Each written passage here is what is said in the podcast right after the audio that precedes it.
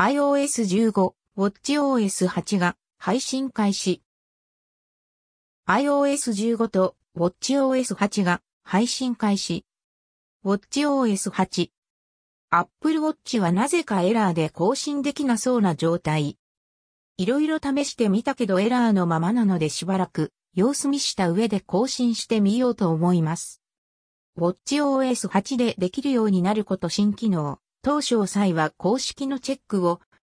WatchOS8 Apple、日本、JA、Apple Watch SE、Amazon 楽天 Yahoo Pay ペモール au Pay マーケット7、ネット、EN、JA、見てみる、EN、ショップナウ、iOS15、iOS15 はアプリ側の対応が追いつかず不安や家具等発生してしまう可能性もあるので、とりあえずサブの iPhone7 で試してみようと思います。気づいた点など随時追記予定です。更新内容など詳細は公式で、iOS15 について、Apple 公式、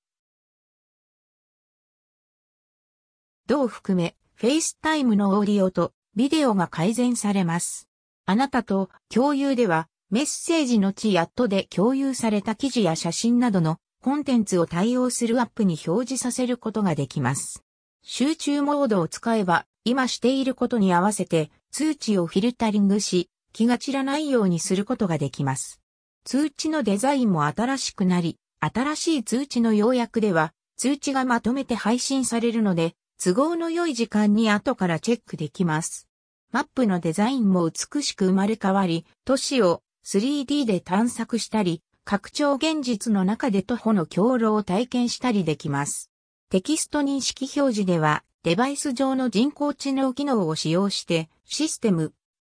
iOS15 最新アップデートインストールして、気づいた、点、不具合等。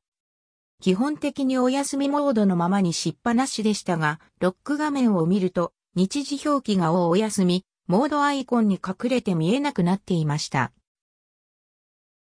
iOS15 休みモードオンにすると、日付チラリズムで気が散る。